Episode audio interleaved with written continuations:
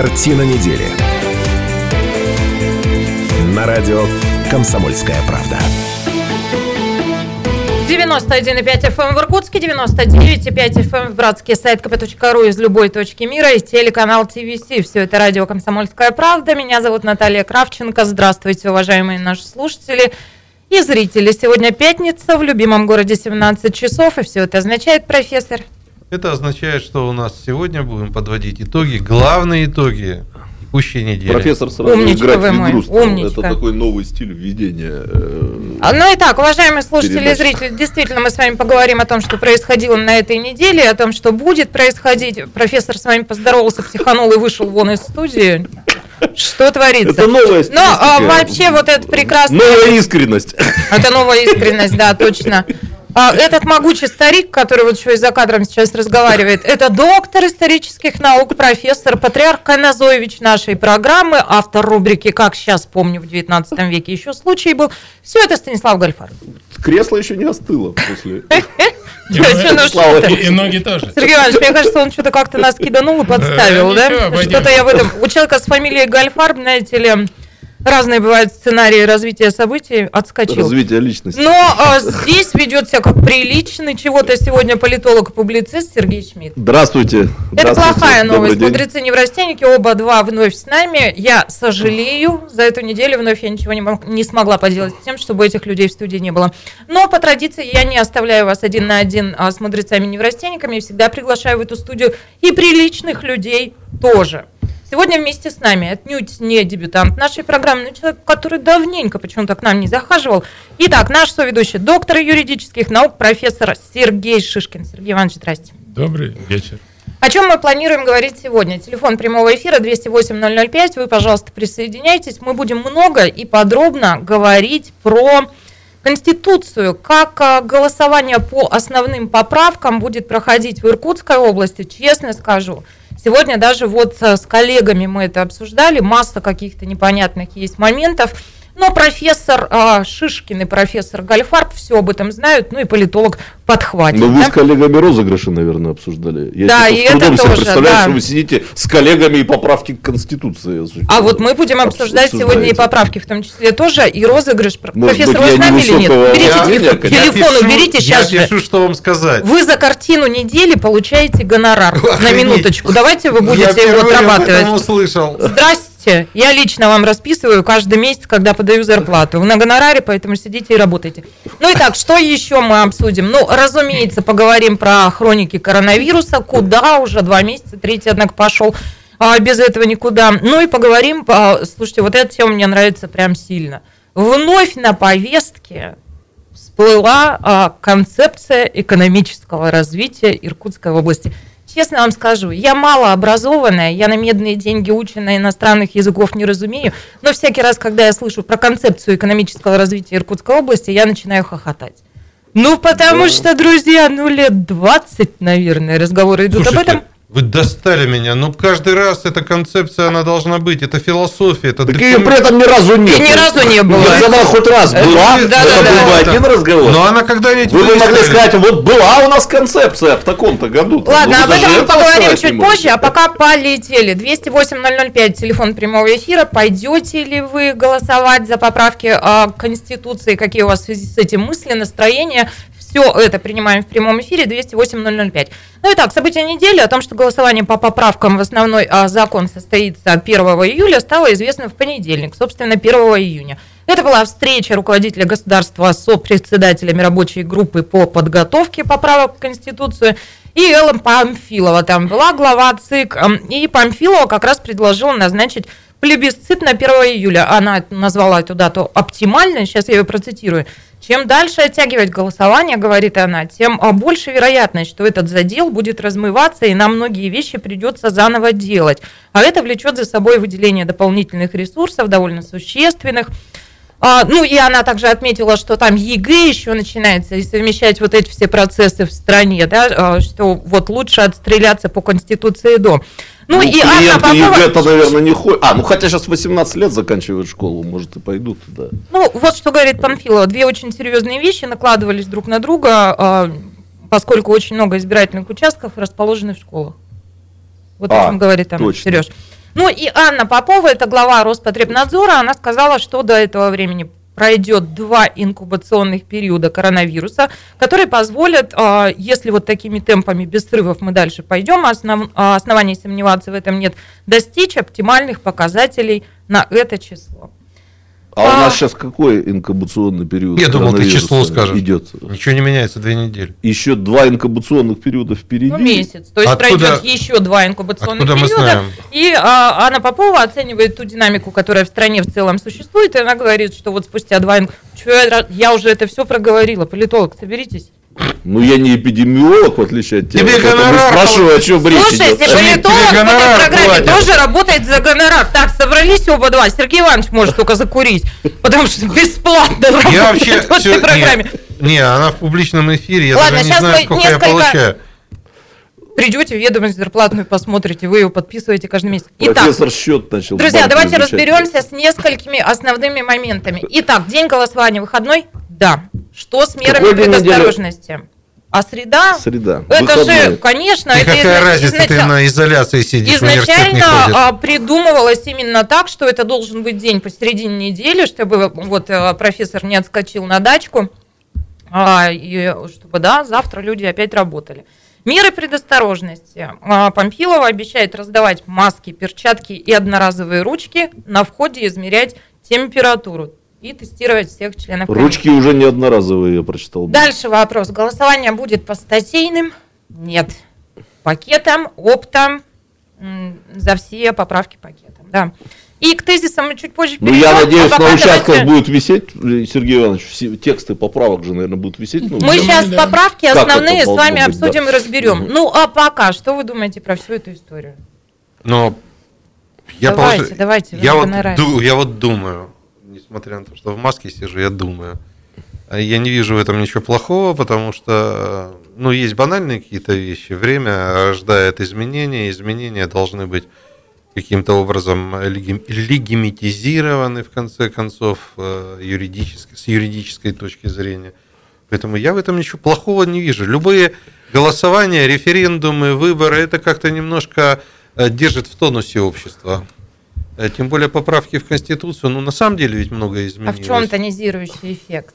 Тонизирующий эффект в том, что, во-первых, идет работа, подбивается история и наука юридическая в этом смысле, общественное развитие каким-то образом анализируется, вокруг что происходит. Ну как, огромное количество людей на самом деле втянуты в Ну, этот доктору процесс. юридических наук тогда уступаем микрофон. Профессор, вы опять выпивали, у вас очки потеют? Потеют от того, что дышу, глупенькая. Сергей Иванович, прошу вас. Ну, я думаю, я согласен со Станиславом Вольфовичем, что, конечно, вот такого рода действия ничего плохого для организма человека, так сказать, не влечет, потому что, ну, он начинает соображать, читать разные мнения, сам про себя думать и определяться. Идти, не идти, голосовать за или против, как-то сопрягать по отношению к своему сегодняшнему положению, статусу, перспективам ближайшим, среднесрочным. Короче говоря, каждый думает прагматично, какую вытяжку я могу сделать из этих поправок для себя сегодня или в отношении своих детей и внуков, и насколько это все пропитано духом историзма и полезности, или наоборот вредности, конъюнктурности. И поэтому вот такие, э, так сказать, э, операции мозгового характера, они, конечно, полезны, вот, поскольку заставляют людей ну, осознавать себя ну, как э, общественное животное, а не как просто, так сказать, зверье, которое каким-то образом руководствуется понятийными какими-то вещами, ни о чем не думают, и самое главное – это не уходить за границы Уголовного кодекса. Еще. Иванович, сколько И- поправок на сегодня? Ну, Подготовлено. вообще, э, поправок э, э, ну, достаточно оказалось много. На мой вкус, Ну, за три сотни, по-моему, да? Нет, меньше, конечно, порядка 83, но вопрос не в этом.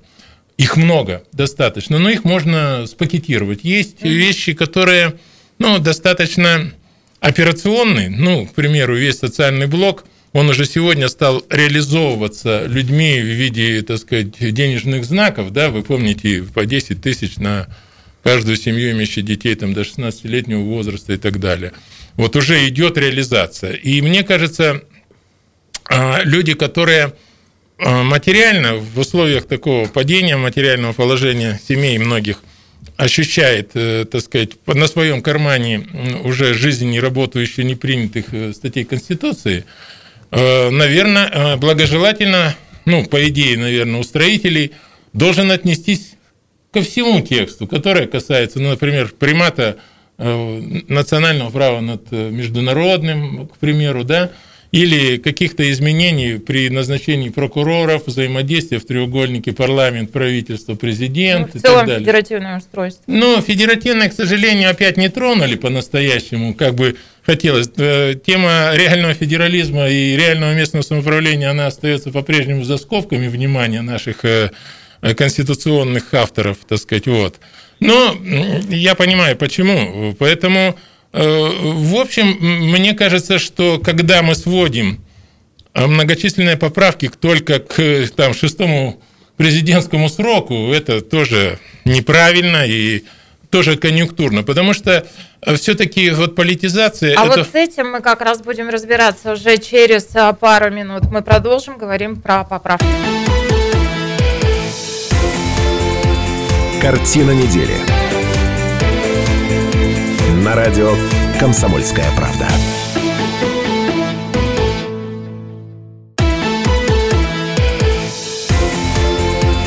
Картина недели. На радио «Комсомольская правда». Картина недели продолжается. В этой студии Шмидт, Гольфарб и Кравченко. Наш соведущий сегодня доктор юридических наук, профессор Сергей Шишкин. Вообще-то мы в эфире говорим про поправки в Конституцию. А можно всерьез, я Сергею нет, Ивановичу задам всерьез вопрос? все а, это обсуждаем. А за кадром, друзья, профессура, вот выясняется, они шмотошники, они обсуждают, кто где какие тряпочки покупает. А Шмидт тут подслил, что на eBay сейчас а, брендовые вещи, говорит он, по бросовым ценам сижу, помалкиваю. Серег, ну а тем не менее она записала адрес, который ты сказал. Естественно. Да, и ночью будет заказы оформлять. Все, погнали. Не, ну слушайте, Сереж, ну прошу, продолжим рекламную паузу. Это перед вопросом вопрос, Сергея Сергей Ивановича. Ну, на самом деле, погромщики американские выкинули массу брендовых товаров на eBay, и все эти модницы все люди вроде бросят тебя, все слушать покупают. радио и пойдут по на eBay ценам. заказывать вещи. Э, Сергей Иванович, ну для того, чтобы как бы переключить наш разговор в такой немножко уже дискуссионно-проблемный жанр, я хотел бы вас вот о чем спросить. У меня из головы эта мысль никак не выходит. А не, вот как вам кажется, может быть, правильнее было бы, я понимаю, что все это намного было бы сложнее, вообще новую конституцию запустить? Вот если как бы смысл этих поправок, я так разверну немножко свою мысль, заключается в том, чтобы обозначить некий водораздел между той Россией, что была в 93 году со всеми известными последствиями, той России, которая сформировалась при действующем президенте, не было бы правильнее и логичнее вот провести там, может быть, даже через настоящий референдум, э, новую конституцию, как вот Деголь там, например, это делал, с которым любят сравнивать нашего действующего президента. Отвечу вполне категорично, конечно, нет. Нет? Даже вот рассуждения авторов, э, работающих э, в комиссии рабочей, пытались сформулировать, какие новые обстоятельства заставляют и эти э, нормы, ну, типа, ни куска земли не отдадим, там границы угу. нерушимые, не участвуем в переговорах по поводу отчуждения там территории и так далее, да, говорили, что вот цифровизация общества, вот интернет, вот появились у нас люди, которые бесплатно работают, всегда забывают это имя, это... Это я. Один человек в России работает Нет, бесплатно. это целое движение э, волонтеров. А. Это слово такое, не русское, волонтеры, всегда забываю его. Так и будем И это явление, где должно класть, так сказать, в основу э, изменения так, тех или других. Я вообще заметил, что вдруг оживились ведомственные лоббисты, медики, например. Там Рошаль э, говорил о чем? О том, что надо застолбить некий понятийный аппарат. Под этот понятийный аппарат надо подвести бюджетные статьи. И я понимаю, что это ну, политическая коррупция. Понимаете, это люди, которые хотят свои ведомственные интересы затолкать текст с тем, чтобы потом конвертировать это для своих отраслей. Э, лоббизм никто не исключал, Надо. это вполне понятно. Но я, Сергей, напомню ленинскую формулу, так сказать, принятия законов о выборах и Конституции – такие документы венчают э, в классовом обществе результаты классовой борьбы. То есть, когда отстрелялись по Белому дому, разобрали баррикады, 93 году тогда мы дружными колоннами... Для молодого поколения уточню, Сергей Иванович имеет в виду ну, эпизод гражданской войны, который, по сути, тогда случился. Случился. Слава богу, он не вышел за он Московскую один... кольцевую дорогу, так сказать. Он локализован был э, все-таки с помощью Паши Мерседеса, это там, Москве. Э, к, счастью... В Чечне это повторить ему не удалось. Э, да, но там э, зато мой хороший знакомый значит, Владимир Александрович отметился, он герой России, и он завел туда ВДВ, и они там до сих пор так, фамилия Это Шаманов. А, Шаманов. Известный человек, у него, ему удалось. Но дело не в этом, вернемся к Конституции. Все-таки я вообще считаю, что какой-то элемент надуманности – к этой волне поправок э, имеет место быть. Ну, я соглашусь, что все-таки 25... С вами очень большое количество людей согласны. Дело в том, что 25 лет, конечно, это ну, хороший большой срок, но все-таки обстоятельства, которые бы нас должны были заставить радикально поменять конституционную картину российского мира, э, сегодня отсутствуют. И поэтому, мне кажется, знаете, Иногда многим правителям, таким как Сталин, Брежнев, им вообще нравилось слово прилагательное. Сталинское, Брежневское, понимаете? Это э, отметится в истории, как говорил кто-то, отлить в граните. И поэтому, э, мне кажется, это вот отливка в граните, так сказать, имеет место быть и сейчас. Потому что ну, 20 лет управления государством, оно венчает достаточно красноречиво, велеречиво, если это будет говорить там путинская конституция. Ну, да. Да. Но я не совсем с тобой согласен по одной простой не, причине. Еще... Угу. Так рубитесь, парни. Э, да без, хотел сказать, сопливых обойдемся. Конечно, рубимся. Значит, ну я хотел бы сказать следующую вещь. Мне кажется, что на поправке во многом сыграла еще и та обстановка, в которой мы сейчас оказались. Обстановка возникла в результате разработки поправок. Нет, я имел в виду международную обстановку. Международная совершенно категорически Но... согласен. Потому да. что нас, у нас спали очки. Да, я сейчас... И даже не запотели, а спали. Да, потому я, что я мы согласен. вульгаризировали, понимаете, мир демократии. Мы думали о том, что ведь 93 год, он сейчас перед глазами у меня, поскольку я помню все наши умонастроения, мы в значительной степени э, преувеличивали некие демократические ценности. Ожидания но, наши ожидания. были Но, таковые, например, да? самое главное, мы втянулись э, в, в глобальное разделение труда, понимаете, которое привело нас, в общем, нашу финансовую систему в серьезную зависимость от доллара и всего остального массовая приватизация и прочее, все привело к чему? Конечно, привело к тому, что мы резко дифференцировали общество. Но за это время э, вы можете мне назвать какие-то системные изменения в производстве, там, в сельском хозяйстве и так далее, чтобы... Но ну, кое-что ну, вы имеете было... в виду, общественно-экономический строй не поменялся, поэтому Но, ну, Конституция не коллеги, нужна. Новая вот. Я, ну, с моей точки текст. зрения, да. Я все-таки договорю. А, сегодняшняя ситуация оказалась примерно такой же, как в 20-х годах после революции мы сегодня на этих рынках... И не политич... глубоко копнул. Ну и в 20-х годах по- появилась Конституция. Вот я о чем и говорю, что сейчас с учетом вот той международной обстановки у нас появилась идея, во-первых, а, консолидировать общество, раз – а во-вторых, э, доказать всем, что э, мы единое государство. Нормативные акты никого никогда не консолидируют, потому что чаще всего они являются открывашкой для общественно-политической массовой дискуссии. И я с тобой здесь не согласен. Политические акты всегда консолидируют. Примеров море. Ну как же, все, вот сталинскую конституцию мы еще помним, а хрущевскую конституцию не помним. А ее не было? А ее не было, но это было оттепель и политические... Но... но... Оттепель это стихи, это... Ну, как стихи? Это политехнический музей. Ну, это... кстати, это вот замечание это интересное. Хрущев обошелся без своей конституции. Да. По-моему, даже устав партии не меняли. Mm. Я тут могу ошибаться. Да, я больше да. вам скажу, что многие президенты США обходятся без своих конституций, да. вполне неплохо себя чувствуют. Мне да. кажется, что здесь все-таки вот поправки в Конституцию больше работают на базис. Настало время, когда появилось очень много центростремительных или, так скажем, центробежных сил. Центробежные и центростремительные, это значит прям, прямо а, противоположные. Это, да. Начнем с этого. Дайте я договорил. Оно где-то появилось центробежное, где-то появилось центростремительное. Это раз. И мне кажется, Гуманитарий. что... Наш Где-то, человек. где-то, где? Ну, коллеги, Кто ну, коллеги, такое где у нас ну, порой ну, центра- хорошо. стремительно ну, центробежно хорошо, ну, пробежал. хорошо, есть Чечня По с одной стороны, да. есть Татарстан с другой стороны, есть национальные республики, в которых немножко все не так, как везде происходит. Мы же, например, с завистью смотрим на Татарстан, как он развивается и сколько туда миллиардов. Можно я переключу в международный контекст и использую один сюжет из сегодняшнего дня? Ну, мы еще будем говорить о поправках. Много У меня будем там говорить, есть да. свои соображения. Основные Э, Сегодня в университете на историческом факультете, ну, впервые в истории состоялась первая защита, дистантная защита выпускных квалификационных работ. Вот сегодня мы открыли, не знаю, на Руфаке уже Или началось, нет, еще мы начнем Да, восьмого. ну тут вот на весь университет выстроили это расписание, поскольку если студенты не хотят защищать ВКР у себя дома, они имеют право прийти в специальную комнату э, в главном корпусе и оттуда защищать, но это целая история. И вот защищалась одна очень хорошая, интересная работа под руководством известного вам Сергея Ильича Кузнецова по проблемам Курил там, вот в российско-японских отношениях. И я, я к стыду этого не, не знал, вот узнал об этом, сейчас быстро расскажу, из Конституции свяжу.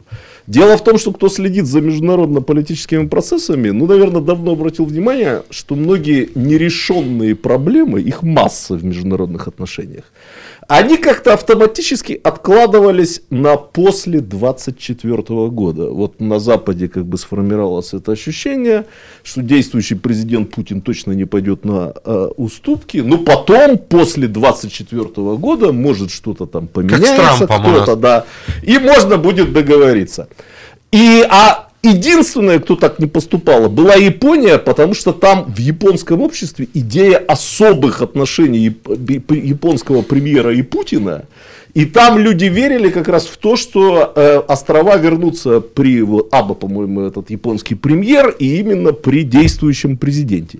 Но я так понимаю, что если поправки будут приняты, этот вопрос закрыт навсегда. Обсуждение какой-либо передачи территории уже невозможно. Поэтому Япония сейчас и говорит, забрать э, Курилы. То есть осталось э, три недели на решение курильского вопроса.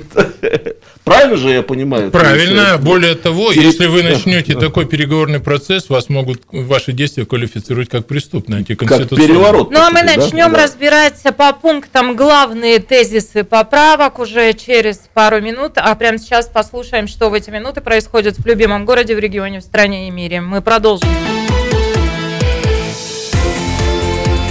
Картина недели. На радио «Комсомольская правда».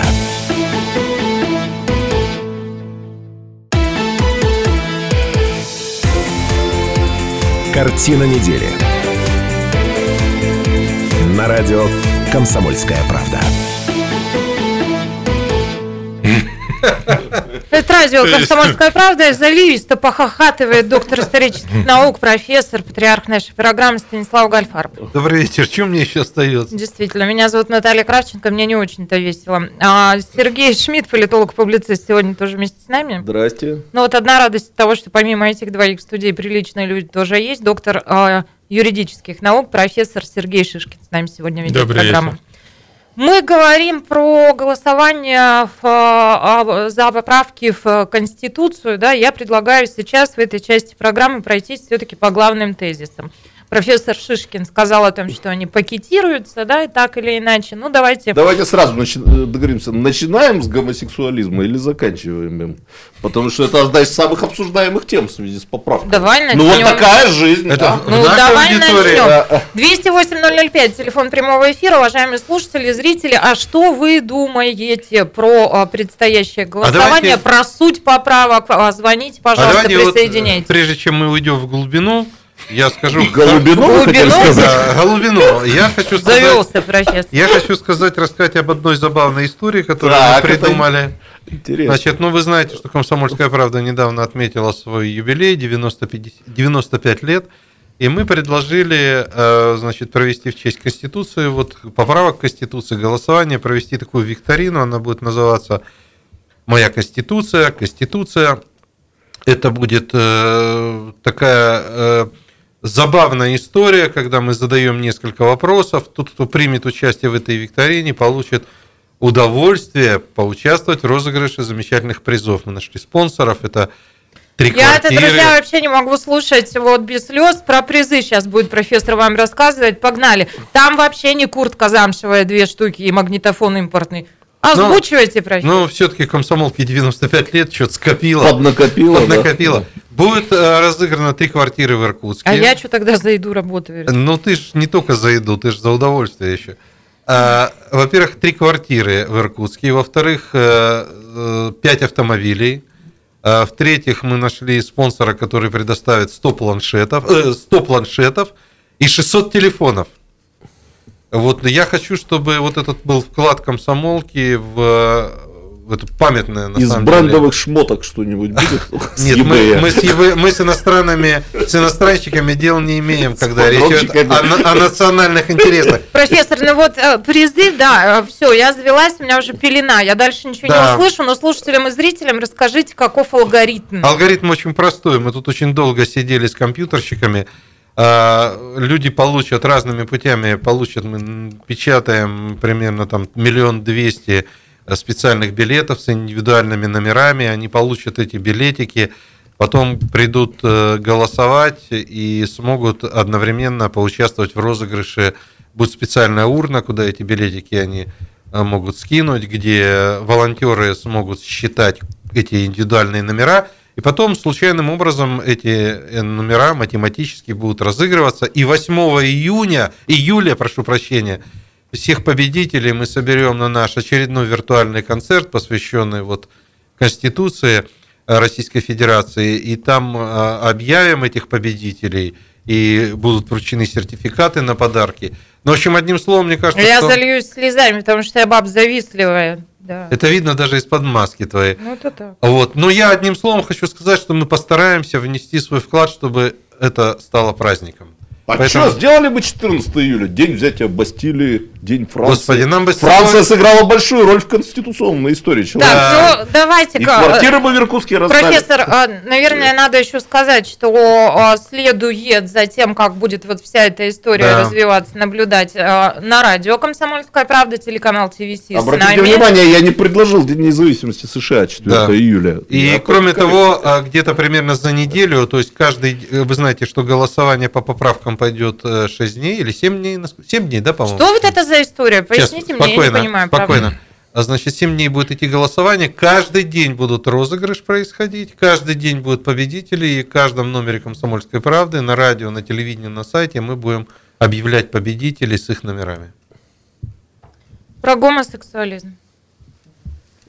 В смысле? Ну, так Ну, ра- У тебя был вопрос по поправкам про... Нет, ну, э, коллеги, пока из обсуждения поправок лично меня, э, мне э, кажется, я не знаю, как вы к этому отнесетесь, но, по крайней мере, та вот общественность, в которой мы существуем, фейсбучная общественность в первую очередь, она обсуждает только одну поправку в связи с роликами про э, гомосексуализм. Не будем уподобляться. И я не знаю, я понимаю, что этим дискуссионным процессом управляют другие люди, не, в, не из нашего региона. Они вот так вот увидели возможность привлечь интерес к голосованию там не квартирами и телефонами, а вот этой вот темой. Но нет ли у вас ощущения, что это как-то несерьезно? И это даже где-то неправильно? Слушай, профессор, давай я за нас двоих скажу. Мы, честно говоря, с Шишкиным об этом не думали. Вот, вот, Только не говорите, что вы не обращали на это внимания. вот вообще. Не, ну, Сергей Иванович, вы видели этот ролик? Э, Я полагаю. Ну, я иногда смотрю, так сказать, разные ролики, поэтому... Ну, я слушателям и зрителям поясню. Речь о том, что из детдома приходит папа, забирает маленького мальчика в семью, они выходят на крыльцо, и малыш говорит, а где же мама? А, и Короче, стоит без подробностей. Малыш попал в однополую семью. Да, и далее что идет голосуй за поправки в Конституцию. Это У меня Россия, в которой может, мы можем оказаться. Идея ролика такая. Идея ролика такая. Я вспоминаю, Сергей Иванович вспомнил американских президентов, которые живут при одной конституции, только там поправки иногда возникают, да, 27 штук. Редко. Я вспоминаю э, Джорджа Буша-младшего, который мечтал провести 28-ю поправку. Она, если мне память не изменяет, должна была быть именно про это, что семья это мужчина и Союз женщина. и союз мужчины и женщины. Слушайте, мне кажется, что... Конгрессмены его начали там как сказать, дрючить. За то, что э, демократические изящной За то, что э, если бы отцы-основатели американской демократии так считали, то они бы сразу уже в этом тексте в конце 18 века написали, что семья это союз мужчин и Я предлагаю вернуться к нашим темам. Буш орал, я на всю жизнь тема? запомнил. Да им и в голову не, могли, не могло прийти, значит, что может быть как-то по-другому. Ну, яркая такая была. Ну, давайте я, я напомню, что у Путина были очень хорошие личные отношения с Бушем-младшим. Да. И, наверное, они когда-то там вместе были в Америке, помните, и общались. Наверное, они тогда обсуждали эту проблему. Нашли, да, какое-то идейное соитие, так сказать, вот по этой, казалось бы, для нас традиционной и понятной совершенно теме. Но ложная повестка дня, она нам навязывается Западом время от времени, и подыскиваются адепты, которые, в общем, начинают ее транслировать здесь, отвлекая внимание от главного. А все-таки главное, мне кажется, сегодня состоит в том, что Э, вот эта пандемия, она в значительной степени э, бросила перчатку вызова э, всей государственности, причем я бы сказал, тотальной государственности. И вообще мне любопытно, как государствоведу, наблюдать, а как в этих условиях практически одинаковых, да, ведет себя там Испания, Франция, Америка, Россия, так сказать, как сворачиваются и разворачиваются правовые институты, демократические институты. Вообще, какие можно сделать проекции, управляя э, внутри политической обстановкой в конкретном государстве с помощью общих э, посылов по коронавирусу или другой какой-то массовой болезни. Это достаточно вообще необыкновенная вещь в повестке дня, гораздо более важная, чем ну, тема гомосексуализма, она не новая, ведь эту тему давно. Я помню, в 92 году, когда я учился в Италии, преподаватели очень много уделяли внимания в европейском праве как раз правам меньшинств, так сказать, сексуальным. Там это было в университетской тематике абсолютно ну, проходной ну, темой. Ну, а согласись ты или нет, что согласишься со мной или нет, что мы впервые увидели президента, который в режиме вот этого, то, что мы называем ручного управления вдруг стал управлять реально правительством. Впервые. Я был позавчера просто в восторге от э, его диалога с Александром Викторовичем Усом, Усом. которого я хорошо знаю, он мой коллега, он зав кафедры уголовного права был перед тем, как стал спикером, а сейчас губернатором. Он парень такой тоже достаточно борзый, вот как и все мы, но здесь я видел эмоциональный импульс со стороны президента, мне кажется, впервые. Это, да, вот это даже... селектор этот видео. Да, да, да. Во-первых, мне кажется, Путину нравится такой вот режим общения, так сказать, когда Э, он э, может через эмоцию, в общем, осуществлять мобилизацию каких-то правовых оценок, правовых институтов, борьбы там, э, с экологической катастрофой там, и так дальше. Это, конечно, не сильно эффективно. Лучше бы, когда система работала, но я думаю, что э, это оправданная такая персонализация э, властного импульса в условиях короны, так сказать, да? Я вообще тоже всегда за эмоцию, но вот после этого появились а, а, ленты новостей, да, теперь они выглядят так. Путин бросил ручку. Это другое. Панфилова неистово моргнула там и так далее. Ну, то есть, ладно.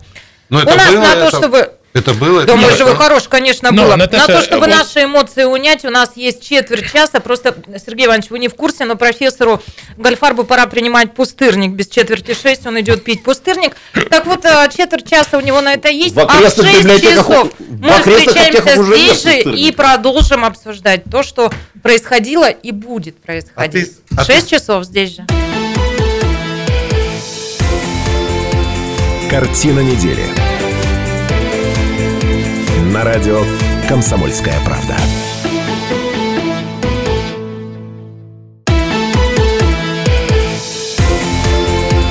Картина недели.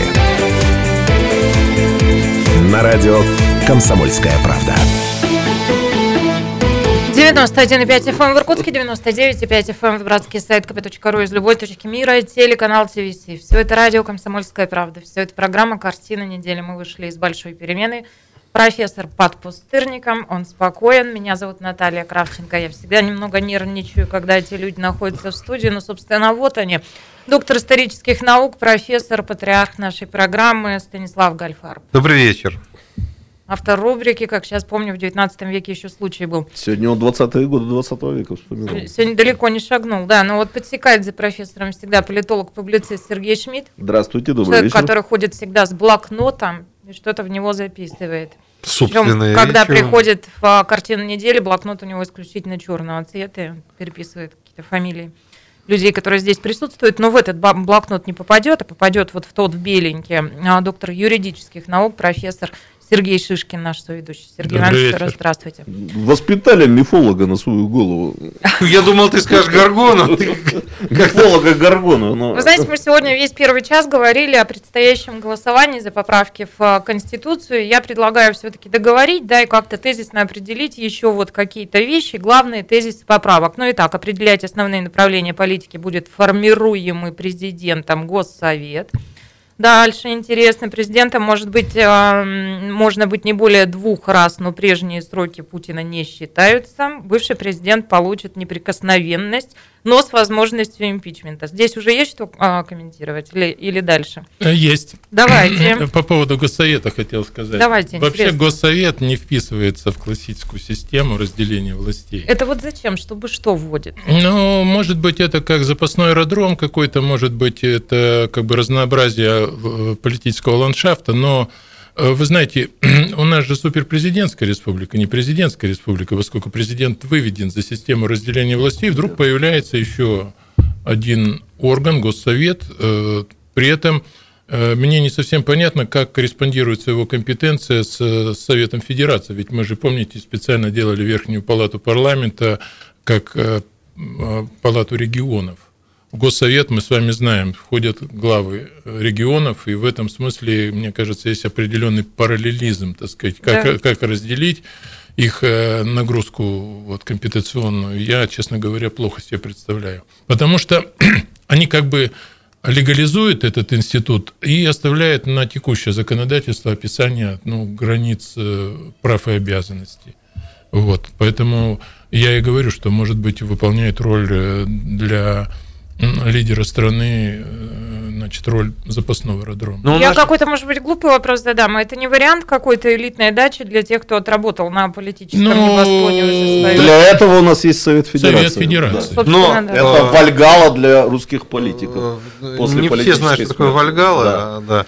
Это Ну, где герои после да. смерти собираются. Да В данном вы- случае вы после политической запоминайте. смерти. А Да. сейчас Но- запомните слово, вся память занята я, дальше. хо- я хочу сказать, что ведь э, в этом моем любимом 19 веке, весь О, 19 век, Наш-то дошел, и да, был, государ- 19 был века. Государственный совет, и у него были весьма существенные полномочия, несмотря на то, что он играл декоративную роль. Согласен. Чтобы принять некий закон, там заседали сенаторы, члены Госсовета, которые назначал персонально Император. император. И там решались вполне себе здоровенные вопросы. Они не мешали ни Сенату правительствующему, ни э, самому императору, ни кабинету министров. У них была своя сфера.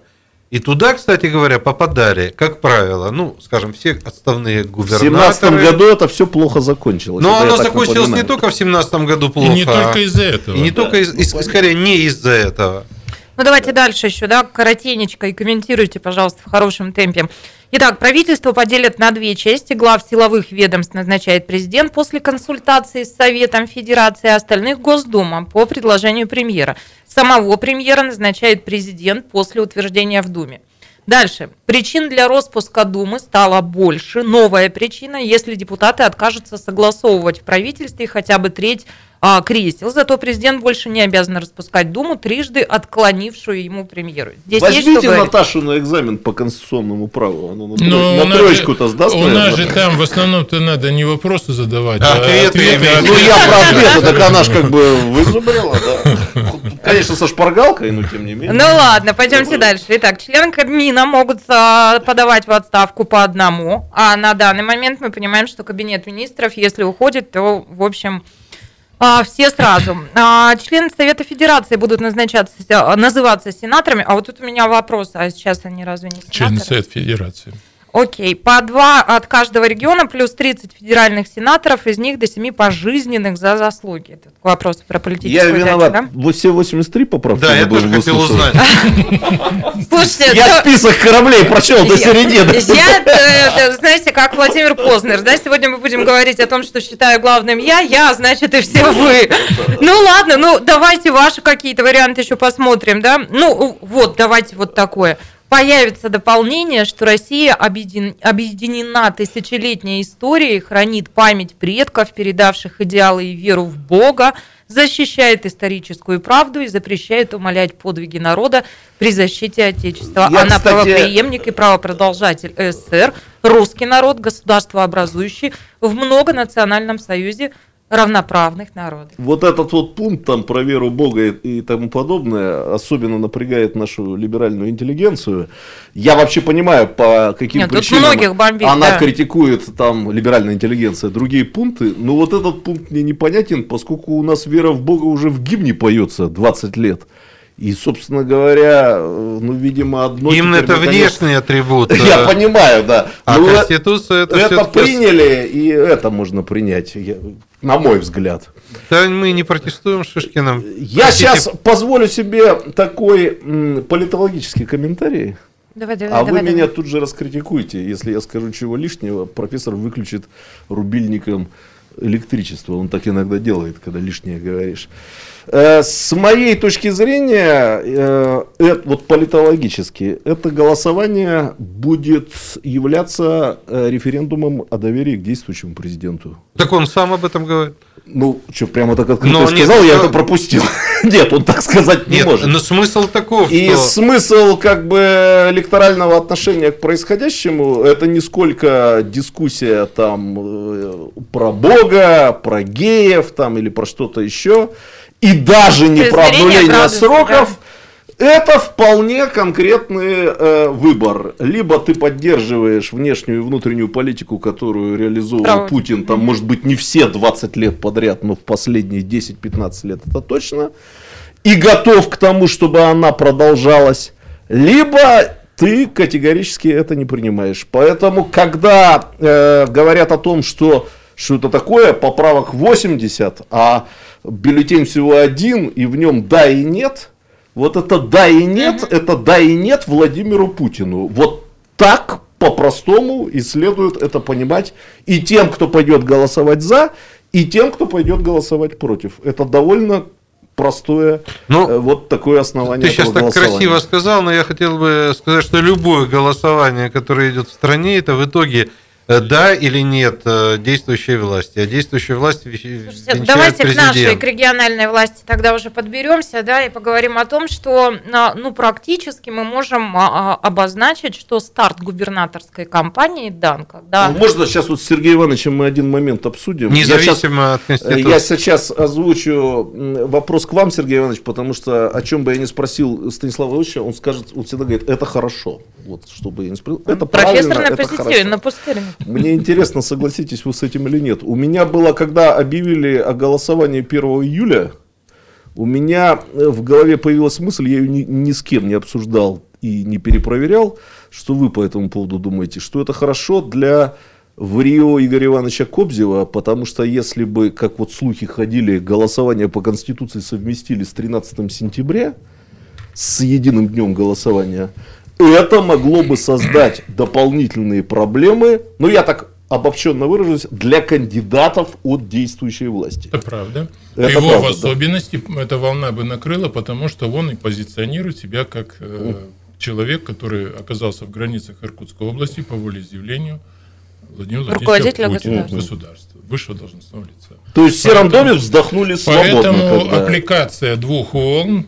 она бы, конечно, то есть вот этот сепаратизм, сеп- сепаратность, так сказать, вот э, разных политических процессов в значительной степени э, будет э, полезным. Ну, Вот я себе задаю вопрос о репрезентативности обсуждения Конституции в Иркутской области на осенние выборы 13 сентября. И я думаю, что достаточно это получается у нас июль есть, август и пол- полмесяца в сентябре. Это работа над поправками по голосованию э, поправок Конституции, потому что можно сделать какие-то проекции, смоделировать ситуацию. Я думаю, что штабы всех кандидатов будут учитывать э, в своем таргетировании ситуации по отношению к оппонентам как раз вот через это. Вот, поэтому для них это и это хорошо. А уж то, что он бы собрал на себе все отрицание Да, к Конституции это. Путина на себя, аккумулировал бы это, безусловно, так. Я бы еще, знаешь, какую, какую штрих бы поставил, это еще возможность актуализировать. Вот то, что будет такой разрыв, Мгм. это возможность актуализировать свою электоральную базу.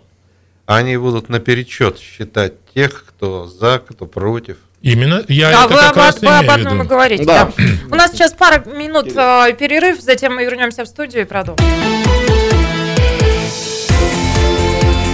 Картина недели. На радио «Комсомольская правда».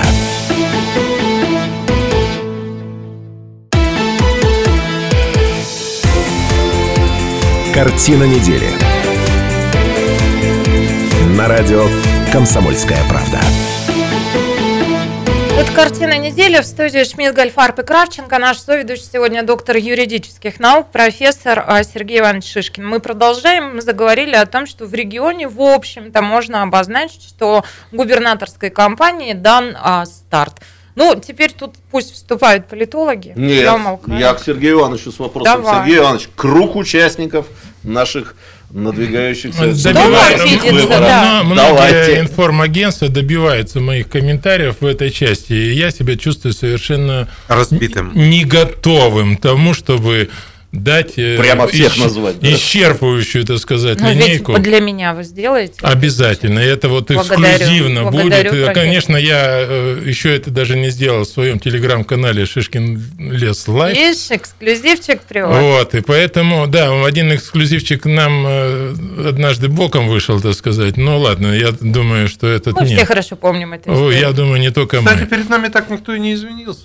Да, но, наверное, мы дождемся решения суда окончательного по этому вопросу, и тогда можем э, вернуться к этой Не, ну тематике. такова природа эксклюзивов. Всегда немножечко рискуешь. Ну да. Ага. Но мне пока очевидно, э, что Игорь Иванович Кобзев, временно исполняющий обязанности губернатора Иркутской области, будет принимать участие в гонке. Второе. Я думаю, что все э, партии э, парламентские тоже э, выдвинут своих, э, так сказать, представителей. Э, Догадаться несложно э, по персоналиям, скажем, э, «Справедливая Россия» в Иркутской области. Вот лидер партии Егорова. э, Егорова, Лариса Егорова, да. Лариса, э, я думаю, пойдет, пойдет. Она участвовала уже в нескольких подобных вещах. Задаст, кстати, жару там. Она А, такая- Вы знаете, она такая разнообразная девушка, и поэтому вполне, может быть, она и привлечет какую-то часть электората, внимание, так сказать, к этой компании. Она сейчас занимает очень высокую должность заместителя председателя законодательного собрания Иркутской области. Вот. Дальше. Дальше, я думаю, что речь идет, наверное, о партии ЛДПР. Наверное, их представитель будет, там называют какого-то парня. Но я думаю, что э, он будет, э, так сказать, такой в рамках э, погрешности. Вот. Теперь, конечно, самое интересное... Главная интрига КПРФ. КПРФ. То есть, в конце концов, в конце концов, это все равно спарринг. Это один и два.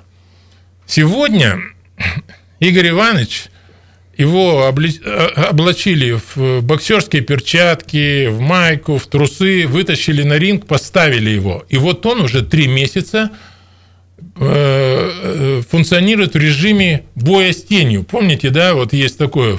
Ну, Я конечно, думаю, Наташа, вы конечно. знаете это лучше, вам это ближе. Ну, вы- скажем так, это, вы это бой с воображаемым соперником. соперником.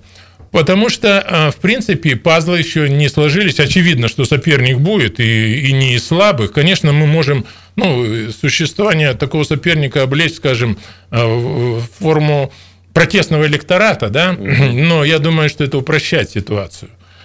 А вот, и Вот поэтому... самое интересное, кто будет работать в красном углу ринга. Красном... О, Все хороший те же. вопрос. Кра- Нет, все те же не получится, потому что... Все те же. В общем, все те же. Все те же. Ну, Пустырник мы- отпускает? Ну ладно. Не все из того, что говорит профессор, понятно простому слушателю, поэтому... Ну вот, короче говоря, я э, предполагаю, что это будет достаточно сильный кандидат.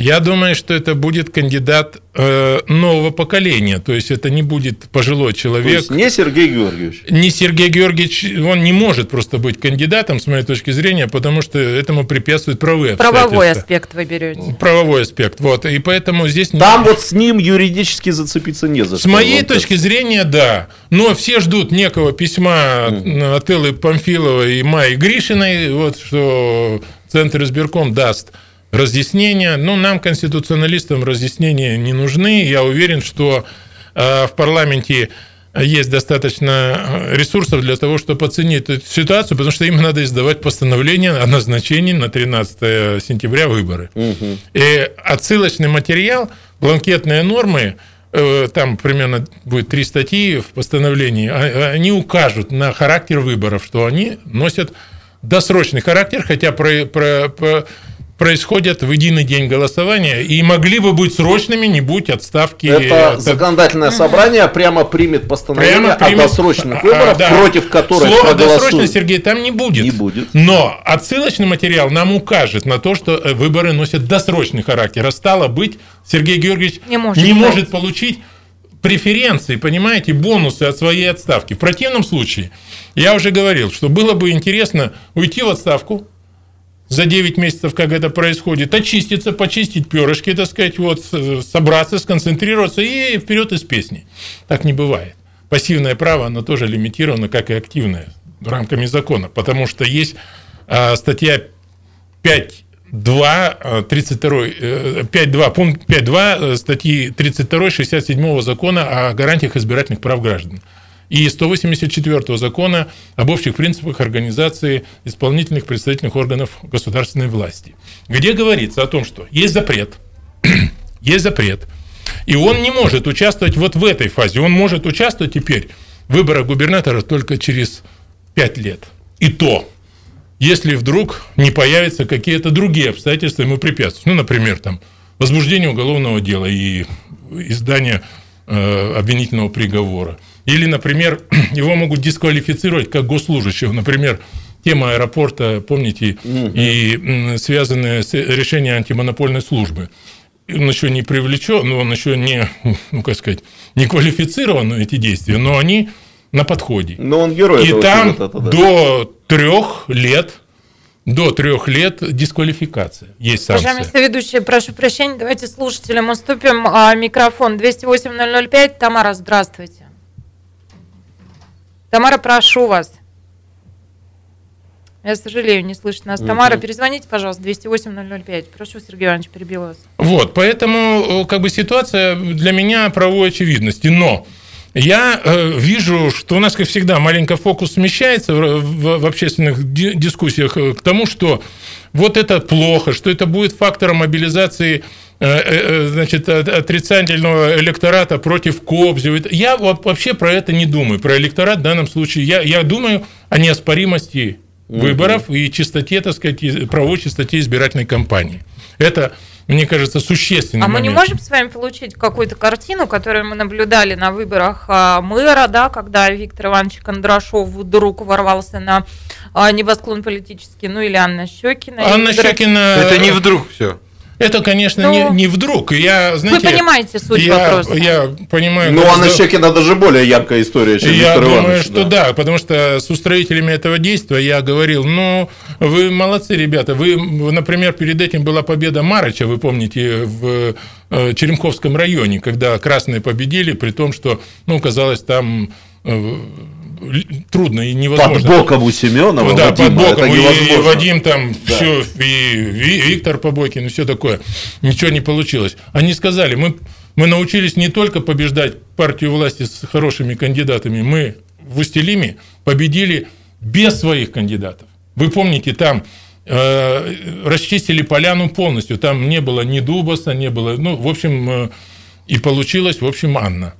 Вот. Это довольно любопытный феномен. А, Конечно, я думаю, помнят те люди, которые сегодня работают с КПРФ, этот эпизод, своей биографией и думает, что можно сыграть эту игру, э, эту игру и этой осенью. И даже на следующей неделе я буду посвящен какие-то детали нового построения. Сегодня раздался звонок от одного из лидеров красного движения.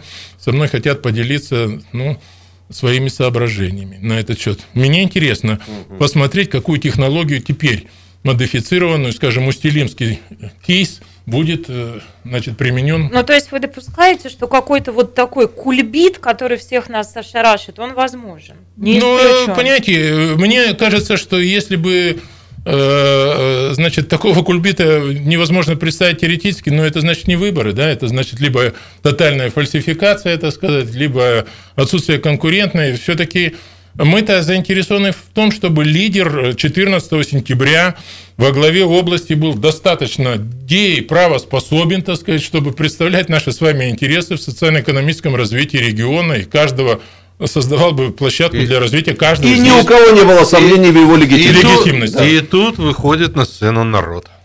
И тут приходит, ну, и это нормально. Вообще народ, э, Конечно. люди, которые, политехнологи, вымарывают народ из электорального процесса, делают большую глупость. Но, к сожалению, понимаете, э, регионы, э, региону в рознь, так сказать. Все-таки, понимаете, у нас большой, богатый регион со сосредоточением многих противоречивых интересов. Поэтому всегда есть, ну, вот говорят там о борьбе башен Кремля, так сказать, и так далее. Мы это слышим, я не знаю насчет этого, но Э, я думаю, что интересов очень много, взглядов много, и поэтому кто сможет под эти многочисленные числители, так сказать, подвести один правильный, хороший, адекватный знаменатель, тот будет и руководителем э, этой страны. О, благословенная моя Иркутская область. А, сейчас послушаем, что в эти минуты происходит, а потом вернемся в студию и продолжим.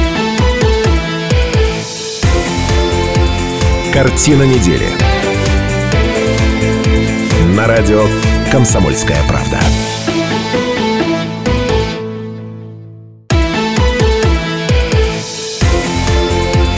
Картина недели. На радио «Комсомольская правда». Картина недели в эфире. Каждую пятницу мы собираемся в этой студии для того, чтобы обсудить главные события с теми уходящих дней. Но так получается, что сегодня большей частью мы говорим о том, что предстоит и о том, что будет. А, меня зовут Наталья Кравченко, мои соведущие Станислав Гальфарб. Добрый вечер. Сергей Шмидт. Здравствуйте. Сергей Иванович Шишкин, наш соведущий сегодня, добрый профессор, вечер. доктор юридических Вот видишь, ты Сергей Иванович, а я Гальфарб. Ну, у вас отношения особые. Да. Надо прописать устав. Кстати, да, удивительное дело. Это одна из немногих программ, где я долетела практически до ее финала и не была в процессе уволена. Да, а, вы прикры... приносите мне удачу. Ты прикрылась броней из 83 поправок. Чугой. Да. 83 кольца. Ладно, давайте. У нас последний фрагмент в эфире. Давайте решим. А, что-то еще есть вам сказать по предстоящей кампании? Ну, нет, много чего еще есть. Ну, давай. Во-первых, про какую кампанию ты сейчас спрашиваешь? Я про, про губернаторскую кампанию. Да нет, я просто... Она еще... Разумеется, не черту под тем, что сказал э, Сергей Иванович, хочу подвести. Э, ни в коем случае так это не воспринимайте. Ну так, не юридически хочу взглянуть на то, что вы сказали. У меня есть такой вопрос к тому, что сказал Сергей Иванович. В красном-то углу ринга кто будет? А, ну вот, ну. Э, здесь, э, наверное, будет, э, может быть, Михаил Щепов, депутат Государственной Думы выпускник Иркутского государственного университета. Ведущая программы «Картина недели». Вот. Я ему, не скрою, очень сильно симпатизирую, участвовал в его гонке против э, Олега Конькова. А, ну вот, э, как-то самостоятельно позиционирует. Не видел я в красном углу Евгения, но он тут так взбудоражил эту неделю, если про итоги говорить, угу. я думаю, что... Это мэр Бадаминского района. Да, заявил о том, что нагибают э, его коллег э, в пользу э, Игоря Ивановича и других участников части муниципального фильтра. Вот. Я думаю, что это воспринято как заявка на участие, ну и я думаю, к этому есть и другие основания. Про юморщую речь. Вот, да, да, конечно. Вот, поэтому э, я думаю, что вот этот момент может быть, может быть. Тут рассуждалось э, очень многие фамилии называли, ну, например, бывшего кандидата на должность президента Грудинина, так сказать, вот и, конечно, в основном круг-то был вокруг Сергея Георгиевича, и это тоже надо дожить до того момента, когда наступит юридическая формализация его от решения, от этого процесса. Вот, в России живем. И поэтому, ну, там много кто есть, поэтому посмотрим, кто в конце концов будет вот, э, центральным спарринг-партнером э, Игоря Ивановича Кобзева. Угу. Я два-три соображения к этому добавлю, или тебя еще Ну, есть да нет, вопросы, я просто да? про то, что это- главный бой бо- вечера бокса, Ну, да? просто я хотел бы сказать, что взгляд на действительность э, простых обывателей, в хорошем смысле этого слова, может отличаться от юридических оценок этой действительности. Ну, такова природа юриспруденции. Вы не дадите мне соврать, что она не совпадает с обыденным сознанием. Для чего это говорится? Э, Простому гражданину сложно понять, почему э, выборы, которые и так бы прошли 13 сентября, будут объявлены досрочными. Но в этом природа юриспруденции. Она может отличаться от таких соображений э, простого гражданина. Это важный момент. Да, да. Второе, я текст на эту тему писал и просто хочу повторить, что, конечно, с точки зрения политологической было бы крайне интересно посмотреть на участие Сергея Георгиевича Левченко в этой кампании. Потому что до сих пор остается гипотеза, я ее придерживаюсь все пять лет, допускаю, что Сергей Иванович, если не придерживается, то так сказать, понимает смысл этой гипотезы, что если бы не поддержка крупного бизнеса, строительного в первую очередь, в 2015 году, А, который вошел в клинч тогда с Сергеем Владимировичем Мирощенко, а Левченко получил бы свои обычные 30 коммунистических процентов, и того, что было тогда в 2015 году, не случилось бы. Сейчас было бы интересно посмотреть, как бы Сергей Георгиевич выступил, но явно уже не опираясь ни на Битарова, ни на Красноштанова. Там фигуры поменьше и помельче я не называю. Да? Это вот как бы известные самые герои-спонсоры тогдашней Левченковской кампании. То есть политологически это было бы интересно посмотреть. Мы бы в конце концов закрыли тему с этой гипотезой. Это тогда Александр Семенович Битаров выиграл те выборы или их выиграл все-таки Сергей Георгиевич, потому что разговор, вы не дадите мне э, соврать, об этом ведется. В этом кресле сидел Александр Семенович Битаров. В этой э, студии я дважды его назвал истинным победителем тех выборов, и он не возражал, как вы помните, и организатором тех побед. А вот Сергей. Георгиевич в нашем одном разговоре года через три после выборов возразил. Конечно. И он конечно. сказал, что Саша присоединился к нам уже тогда, когда он понял, что мы побеждаем в этих выборах. А, ну вот. Он его не с Виктором Ивановичем Кадрашовым перепутал. Но а, а я, я предлагаю историкам посмотреть на этот процесс. Это забавно. Это очень интересный процесс, поэтому я-то политологически могу выразить только сожаление, что мы не увидим этого эксперимента, судя по всему. Так, конечно, было бы интересно на это посмотреть.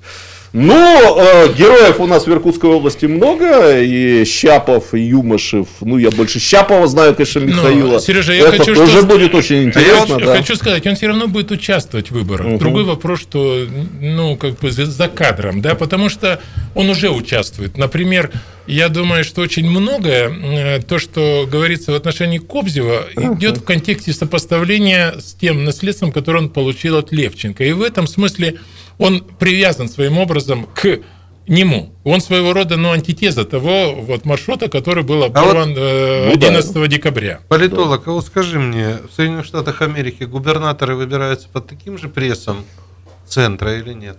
Ну, нет, конечно. Нет. И вот, и вот здесь, и вот здесь у меня Там губернаторы оскорбляют действующего президента. Прямо сейчас это происходит. Все губернаторы демократических штатов только Но матом там- не кроют Трампа. Но это как Мы раз за Трампа, кстати. Да, да. ну, ну, за, за Трампа Ивановича, да. Но там мы знаем государство федеративное, да, то есть э, каждый штат э, самостоятелен, и тем не менее он входит в общую страну. Но, строго говоря, даже можно сказать конфедеративно. Конфедерат. Да, ну, Им да. от этого хорошо. Да. Но нам говорят, от такого же было бы плохо. Да, ну вот э, мне кажется, тоже здесь такая достаточно странная коллизия. С одной стороны, при выборах первого лица области, края или губернии мы во многом ориентируемся на центр, а все, что касается развития, в основном должны ориентироваться на себя. И мне кажется, Я здесь- коротко отвечу к вашей реплике. Что меня вот угнетает всегда в наших губернаторских выборах, ну их немного тут было, собственно говоря, 15 года и вот то, что надвигается, что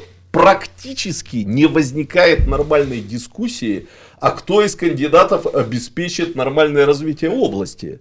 Обычно все начинается варяг или не варяг, покажем Москве или не покажем Но Москве. тут- тут- тут- Обращали, наверное, на это Да, но внимание. тут, но да? тут мы действуем в... Покажем, в что мы протестный регион, Ну, или подожди. не покажем. Но это все нормально, мы действуем в рамках того, что Морозим дозволено. Да. Я вот о чем э, говорю. Ушей у нас много. С точки морозить зрения того, что все-таки у нас централизованное государство и централизованная власть, а ни- никакая не федерация, ну, по признаку, я считаю, что губернатором должен быть представитель действующей власти. Если у нас был бы президент коммунистической партии, и коммунистическая партия была бы правящая партия, мне казалось бы, в таком вот кругу, пожалуйста, Сергей Георгиевич, Только мне кажется, что это крамола, нет? а как? А что тут крамольного? Я за то, что раз у нас действующая власть, то и нечего Я выдумывать. призываю либеральную интеллигенцию Иркутской России поставить э, профессора Гальдфарба на фейсбучные ножи. Вот за то, что он сейчас Господи, сказал. боже мой. Как-то, да, мне тоже кажется. А ту его! Ну, Станислав Ильич говорит о том, что объем О, э, помощи- Сергей Иванович переводит с профессорского на русский. Так. Э, что, э, что значит, объем э, помощи федерального центра конкретному субъекту зависит от лояльности или, как сказать, идентичности лидера, так сказать, э, там, администрации президента, правительству, президентскому курсу. В данном случае мы понимаем, в Рио губернатора ну, 100% находится в этом тренде. И поскольку он человек новый в Иркутской области, то мы с вами заметили, что стали усиливаться потоки в Иркутск, Иркутскую область для того, чтобы завершить там строительство хоккейного стадиона или там э, в город Тулун или еще куда-то, ну, в большем объеме, чем можно было бы ожидать. Это в случае, если бы Сергей Георгиевич продолжал То работать. есть никакой крамолы нет на самом деле. Потому что э, ну, деньги много решают, в принципе, и поэтому э, накачка идет. Э, Вот Марат Хуснулин недавно тоже сказал про 6 миллиардов, которые там дадут, да, и так дальше. Но у меня вопрос, у меня вопрос. После того, как задача будет решена, Игорь Ковзев победит в гонке и станет полноценным губернатором Иркутской области, не мелеет ли эта река федерального Но внимания к Иркутской всем не, области? всем не может хватать э, столько, сколько нужно. Но в конце концов я жду... А мне для счастья нужно немного. Мне нужно завершить а, программу пятничную и поблагодарить вас, ли? уважаемые соведущие, главном. уважаемые наши слушатели О и деньгах, о зрители. 6 Я желаю вам славного и теплого вечера пятницы и хороших выходных. Берегите себя, набирайте сил. Следующая неделя будет короткой, рабочая неделя. На сегодня все, пока. Картина недели. На радио «Комсомольская правда».